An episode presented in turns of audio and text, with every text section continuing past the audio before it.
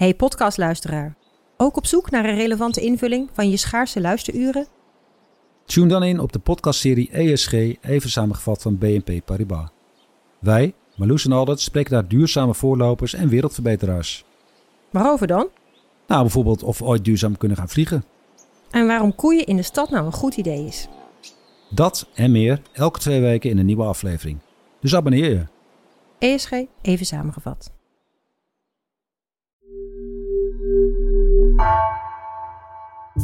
Vanaf de redactie van NRC het verhaal van vandaag. Mijn naam is Floor Boon.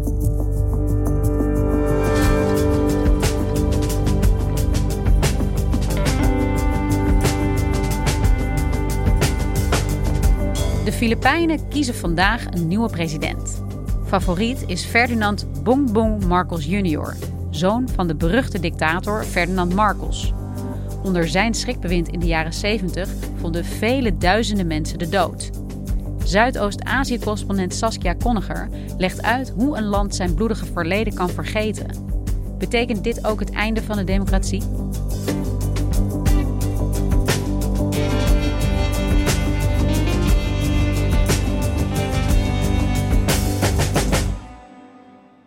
Hey Saskia, wat ontzettend leuk om jou te ontmoeten. We zien elkaar op afstand, want jij bent onze nieuwe correspondent in Zuidoost-Azië.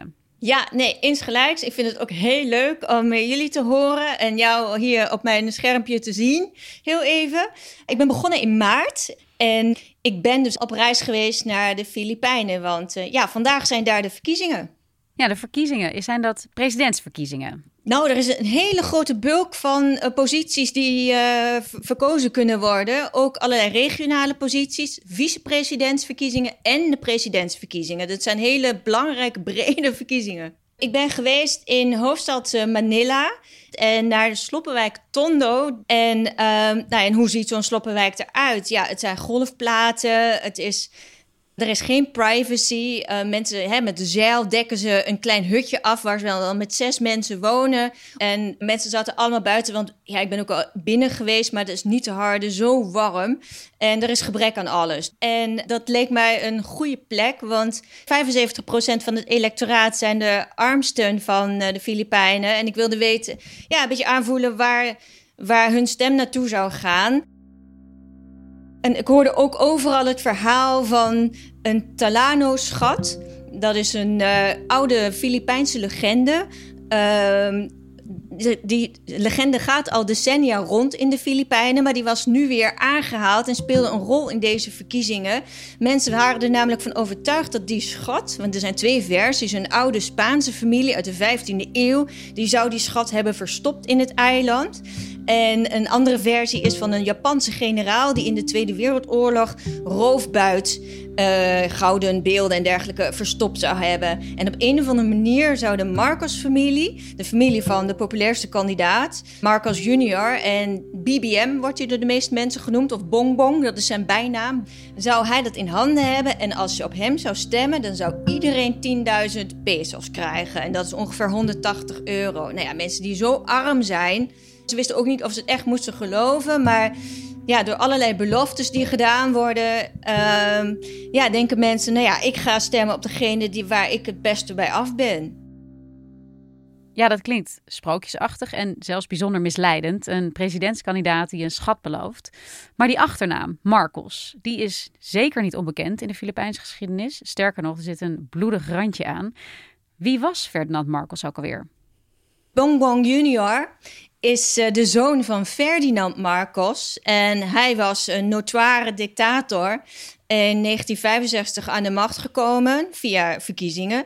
En het begon allemaal wel redelijk sprookjesachtig. Hij was getrouwd met schoonheidskoningin Imelda. Ze had naar verluid 1000 schoenen. She stunned the world by buying 1200 pairs of shoes, whilst her country languished in extreme poverty. As First Lady, I have to practically flaunt love and beauty, so that the 50 million Filipinos will see what is to love and what is to positively feel and what is perfection. Ze gingen heel glamorous ook vooral van start. En bij een herverkiezing die hij dreigde te verliezen, besloot Marcos in 1972 om staat van beleg uit te roepen. En dat was eigenlijk de start van een dictatuur. Er was al onvrede. Hij ontpopte zich ook steeds meer als een onderdrukkende heerser. Maar toen heeft hij het parlement opzij gezet en heeft hij zich allerlei machten toegekend. En in die periode zijn 70.000 mensen gevangen genomen. Ja, een van de mensen die ik in Manila heb opgezocht is Etta Rosales. Zij is een van de prominente activisten van 1986... en is destijds opgepakt tijdens een demonstratie en heeft gruwelijke martelingen ondergaan. I was already 37 years old. Yeah, I was an adult. En zij vertelde dat zij dus werd opgepakt, ze werd opgesloten en met regelmaat werd zij gemarteld. Tijdens die martelingen kreeg zij een blinddoek voor. En het waren jonge soldaten. En daar had ze overdag een soort van goede band mee. Want ze hadden ook wel respect voor haar. Ze was docent. Ze gaf wat lessen over geschiedenis. De jongens wilden ook wel leren. Het waren uit achtergestelde gezinnen. And they said, when finally they finished with my torture and everything, Mom, can you continue? Can we continue with our history class? En toen zijn tienduizenden mensen gemarteld op de meest gruwelijke wijze. Duizenden mensen zijn gedood, dissidenten, mensen die in opstand kwamen. En dat heeft vrij lang geduurd, tot 1986 was echt een schrikbewind. En de borrelde natuurlijk al een tijd. Dat is een roemrijke revolutie die destijds op alle tv-zenders is uitgezonden. Honderdduizenden mensen gingen op straat. Het bewind van de Filipijnse president Marcos is de afgelopen 24 uur nog meer aan het wankelen. Op een gegeven moment is het leger had er ook genoeg van. En op een beroemde brug in Manila heeft het leger destijds geweigerd orders uit te oefenen. Toen heeft de kardinaal van Manila, die veel macht hebben, want het is een christelijk land, dus de kerk is zeer machtig nog steeds. De kerk heeft toen opgeroepen om die dissidenten soldaten te steunen. En toen is en masse de bevolking op straat gegaan om die soldaten te steunen. May he, the Lord of Justice, the Lord of Peace, be with us in our striving for that good. And may the Blessed Virgin Mary, the Queen of Peace and patroness of our country, assist us in this time of need. En uiteindelijk is het dus een massale, geweldloze revolutie geweest. De Amerikanen hadden ook een vinger in de pap, want ze hadden goede banden met de Amerikaanse overheid. En die zijn toen ingevlogen met helikopters en hebben toen Imelda en Marcos en de familie naar Hawaii gebracht. Een banningsoord waar ze tot de jaren 90 zijn verbleven. En voor heel veel anti-autoritaire activisten was ook dat destijds heel hoopvol. Dat je dus door je stem te laten horen een dictator van de troon kon stoten. Maar bij hun verlaten hebben ze tussen de 6 en de 10 miljard dollar meegenomen.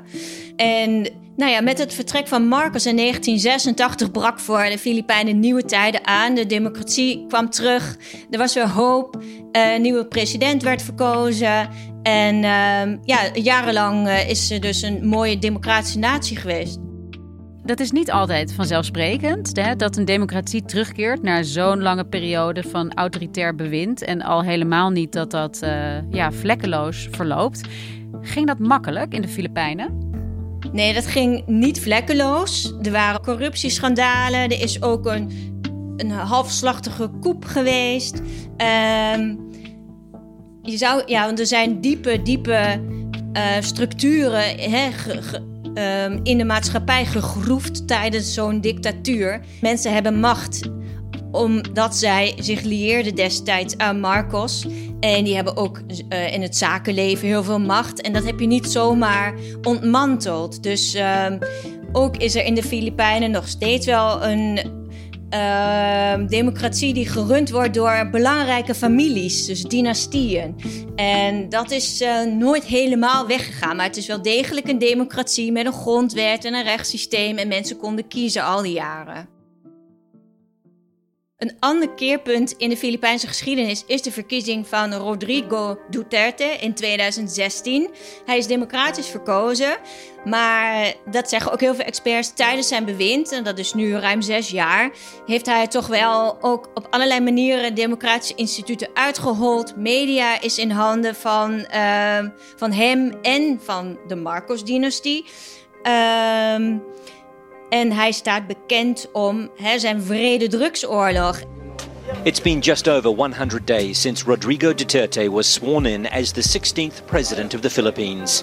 In that time, thousands of people have been killed in his war on drugs, something he makes no apologies for. En hij had daarbij ferme woorden. Denk daarbij een beetje aan Trump, die ook kort door de bocht allerlei beloftes doet. En zo is Duterte ook. Hij een beetje een machismo-man, niet altijd vrouwvriendelijk. En hij zei ook bij zijn aantreden: we schieten ze gewoon allemaal neer. You destroy my country, I'll kill you. And it's a legitimate thing. If you destroy our young children, I will kill you. That is a very correct statement. En volgens mensenrechten zijn er in de afgelopen 6 jaar wel zo'n 30.000 mensen doodgeschoten. En slechts 1 zaak heeft het tot een veroordeling gebracht. Ja, want wat is de relatie tussen Duterte en Marcos? Hoe gaan we van Marcos in de jaren 70, 80 naar Duterte nu en nu misschien weer terug naar Marcos? Ja, er is dus een hele lange relatie. In de jaren 90 kreeg Imelda en haar gezin, want Ferdinand, de vader van Bongbong, die was al overleden, kreeg toestemming om terug te keren naar de Filipijnen. En dan bleek ze best nog wel populair bij heel veel mensen. En Imelda zelf werd gouverneur, haar dochter senator en haar zoon in 2016... die ging in de race voor vicepresident. En destijds was dus Duterte in de race voor president. Dus in de Filipijnen is het zo dat je op hetzelfde moment kan stemmen voor de president en de vicepresident. De kandidaten kunnen zich wel gezamenlijk presenteren en elkaar steunen. Maar als kiezer kun je zelf los je keuze maken. Naar verluidt heeft de familie Marcos zijn campagne betaald. Duterte is aan de macht met gelden van Marcos. En dat heeft hij niet ontkend. Dit wordt door iedereen wel aangenomen dat dat zo is. Dus de campagne van Duterte, zeg jij, is gefinancierd door die Marcos-familie. In ieder geval is dat nooit ontkend. Dat klinkt eigenlijk ook alsof Rodrigo Duterte een soort stroomman is, misschien van de Marcos-familie. Ja, dat is een interessante vraag. In 2016 was het dus zo dat Duterte de presidentsverkiezingen gewonnen heeft. De vicepresidentsverkiezingen waren meerdere kandidaten. En Bongbong, die wilde natuurlijk winnen. Daarom hadden zij ook alle geld gegeven aan Duterte, zodat ze een koppel konden vormen. Maar die verkiezingen werden toen gewonnen door Leni Robredo. Zij was al jarenlang mensenrechtenactiviste en was een uitgesproken opponent van het beleid van Duterte, dat drugsbeleid. En Duterte heeft er toen alles aan gedaan om haar uit te schakelen. Dus ze werd helemaal bedolven onder juridische rechtszaken. Onder andere dat ze een samenzwering zou hebben om Duterte van de troon te stoten. En in 2019 heeft ze uiteindelijk afstand gedaan van de positie, omdat zij echt op die manier niks kon doen. En nu in deze verkiezingen is Bongbong presidentskandidaat. En Leni Robredo is dus zij is nu met een revanche. Zij is nu zijn tegenkandidaat. En als de vicepresident staat in de race Sara Duterte, dus de dochter van Duterte. En er gaat nu een complot, want Bongbong Marcos, er lopen zaken tegen hem, fraudezaken lopen tegen hem. En de verwachting was ook bij heel veel mensen dat hij zich moest disqualificeren voor de presidentsverkiezing. En dat is niet gebeurd. Dus de contacten van Duterte houden hem aan de macht. Nu gaat het verhaal dat Duterte die rechtszaak tegenhoudt tot hij verkozen is. En zijn dochter vicepresident. En dan zou dus Marcos gediskwalificeerd worden nadat hij gekozen is en Sara Duterte president worden. Dus wie is hier stroomman van wie? Dat is wel een beetje de vraag.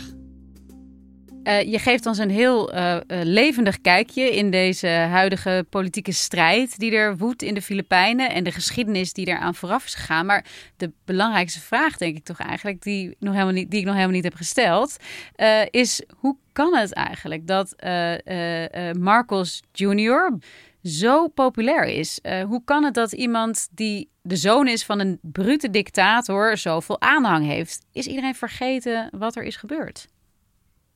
Ja, eind jaren 90, toen ze dus terugkeerde, Imelda en haar gezin, zijn ze al begonnen met het masseren van de publieke opinie over het verleden.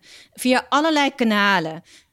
Sociale media, maar ook mediabedrijven. Dus alles hebben ze door steekpenningen, zo zeggen experts, hebben ze binnen hun invloedssfeer getrokken en op hun verleden wit gewassen. Dus mensen in arme wijken die eigenlijk alleen maar toegang hebben tot sociale media of hele populaire kanalen, die hebben dus continu die informatie gekregen dat de Marcos-jaren fantastisch waren. Dat het toen heel erg goed ging. En op een gegeven moment dat Bongbong die tijd terug gaat brengen.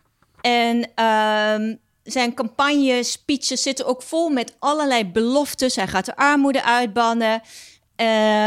En op YouTube zijn dus allemaal filmpjes waar dus al dat soort complottheorieën, van het Talano-goud, dat de Marx-familie dat heeft. Als ze op hem stemmen, dan krijgen mensen €180. Dan krijg je gratis elektriciteit, zoals het was in de Marcos-jaren. En daar is jarenlang zijn mensen blootgesteld aan dit soort sociale media. En even los van het beeld dat Ferdinand Marcos van zichzelf schetst en het rooskleurige beeld dat hij via al die sociale media filmpjes van zichzelf verspreidt.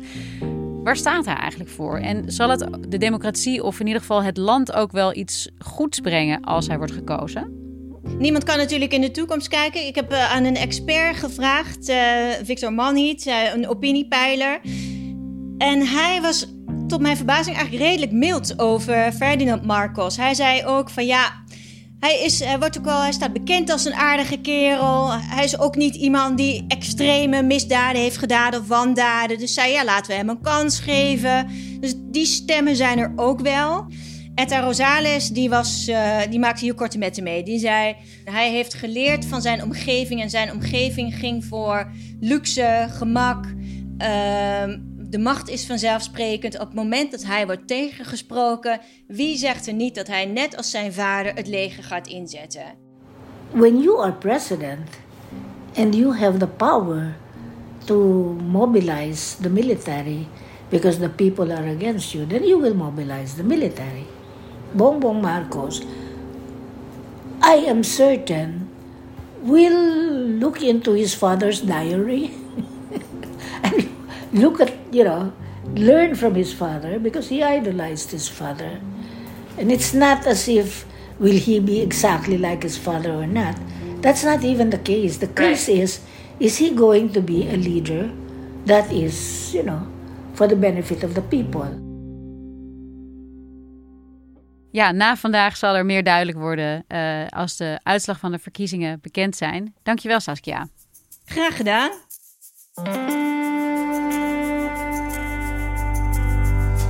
Je luisterde naar Vandaag, een podcast van NRC.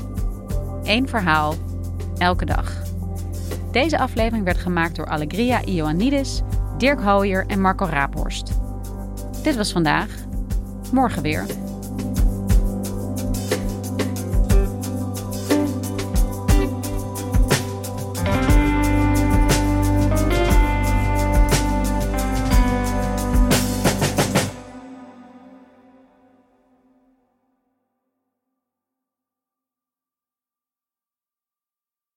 Technologie lijkt tegenwoordig het antwoord op iedere uitdaging. Bij PwC zien we dit anders. Als we de potentie van technologie willen benutten, kunnen we niet zonder een menselijk perspectief. Human-led, tech-powered noemen we dat. Ga naar pwc.nl.